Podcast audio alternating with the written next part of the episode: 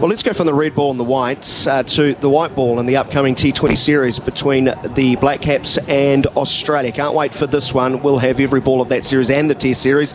The big news uh, from the squad that was announced this morning, of course, Daryl Mitchell, we knew unavailable. Kane Williamson's paternity leave also sees him out of the squad. So Josh Clarkson, Rachin Ravindra has been selected, while Trent Boult, yes, a familiar name, is available for matches two and three of the series.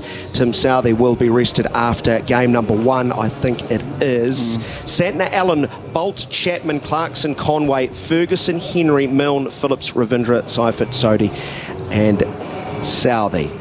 that's the squad. So Josh Clarkson in line to make his uh, potential T20 debut. We're delighted to welcome to our coverage here on SENZ Sam Wells, our Black Cap selector, who joins us. Uh, morning, Sam. Good morning, guys. How's it going?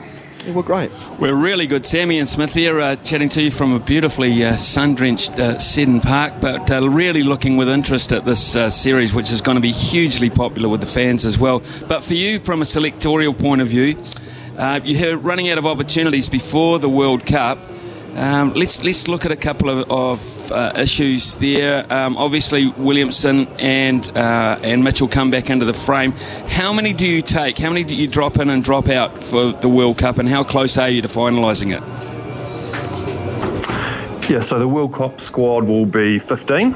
Um, so obviously we'll have a few more to add than the, the standard home series, which is 13. Um, so look, we're, we're looking into the grounds and the venues we're playing at and trying to assess the conditions and what works best, and that's probably going to affect the balance of the squad. Typically, the West Indies, you'd expect the spinners to come into play a bit more in, in slower and lower conditions, and that's certainly how the um, Caribbean Premier League tends to play out. So, look, that that balance will probably dictate um, who's in and who's out. But there's certainly some fierce competition for spots um, available. First of all, we look at uh, Trent Boult, who's uh, certainly been considered into this squad for games two and three after Tim goes and has a bit of a breather. Uh, so, uh, can we assume uh, negotiations have gone very well and Trent Boult is very much part of your World Cup thinking now?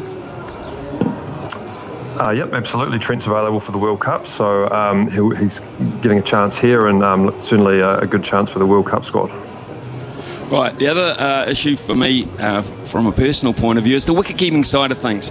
You've, you've got two possibilities in there uh, with Devon Conway and Tim Seifert uh, designated with the WK alongside their name.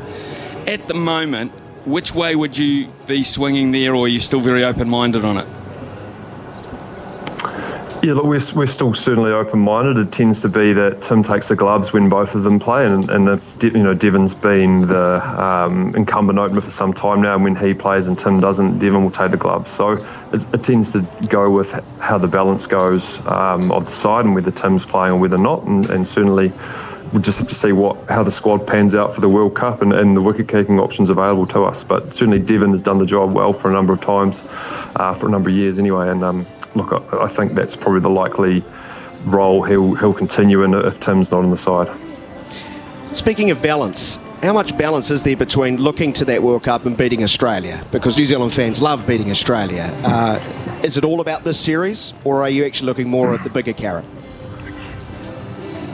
Um, I don't think there's really a difference. We're trying to win um, this series and every game within it, and we're looking to build to, towards the World Cup and win that as well.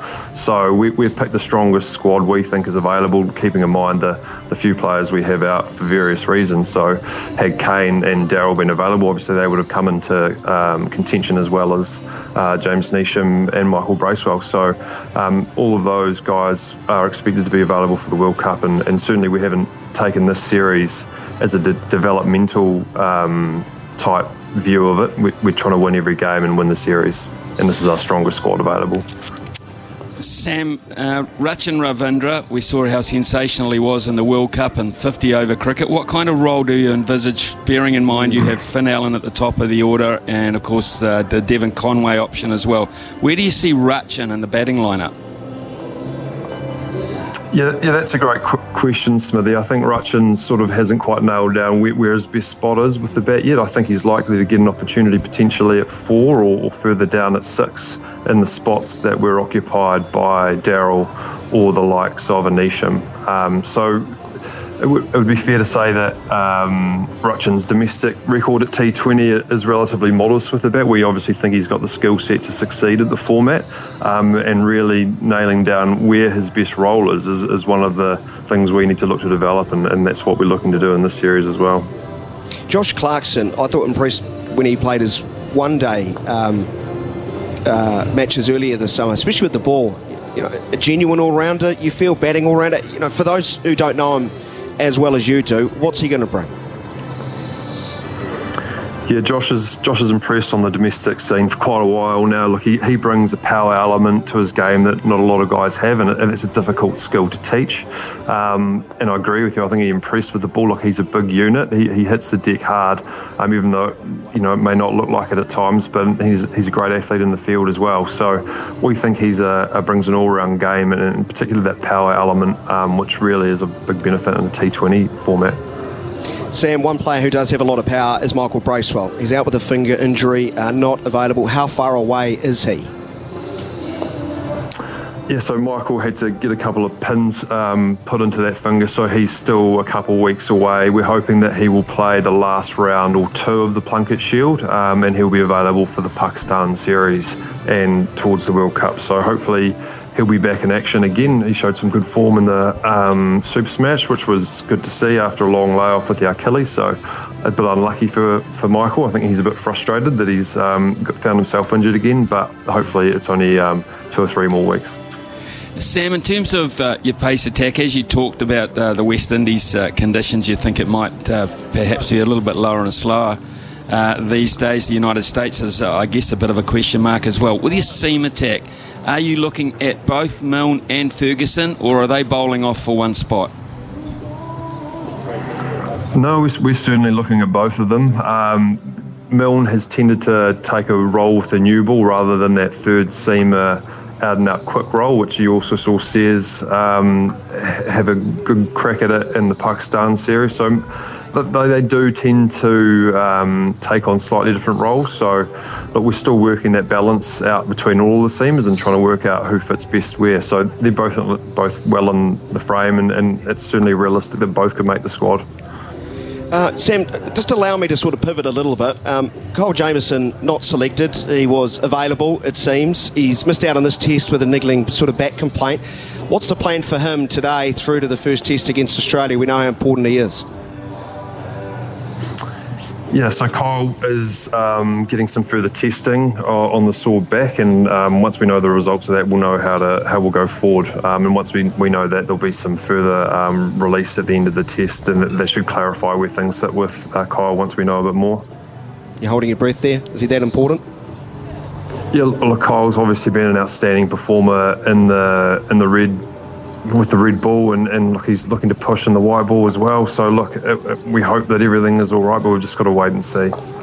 Just a little bit nervous too. I mean, one of your one of your go-to guys and one of Mr. Dependables over the last uh, three to four years has been Daryl Mitchell. Missing this Test match, just a, a, little bit of body maintenance there, but missing this series as well.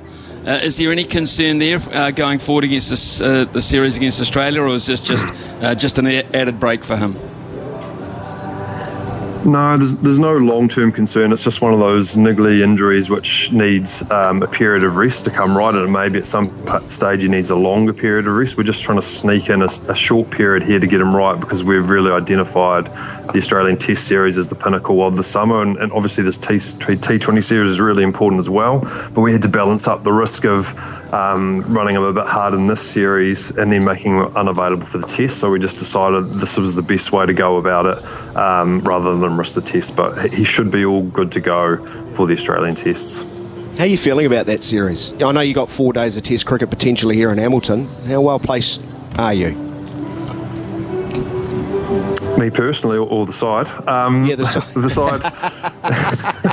oh, you, are selecting yourself. Fantastic. Good on you, Sam. No, no, I'm I'm excited to watch. It's great. You know, you know, it's yeah. I'm a lucky guy. I get to watch and um, enjoy it. So look, look, I think the team's uh, really well placed. It's exciting. Obviously, Australia will be a stern test. Yeah. Um, they're coming off the um, World championship final and a really dominant home summer. Apart from that little um, step up or trip up at the end against the West Indies, so look, they're not infallible. Um, but of course, Australia are really strong and have, a, have quite a dominant history against us. So look, we're excited to take it on. I think the team's shaping up nicely.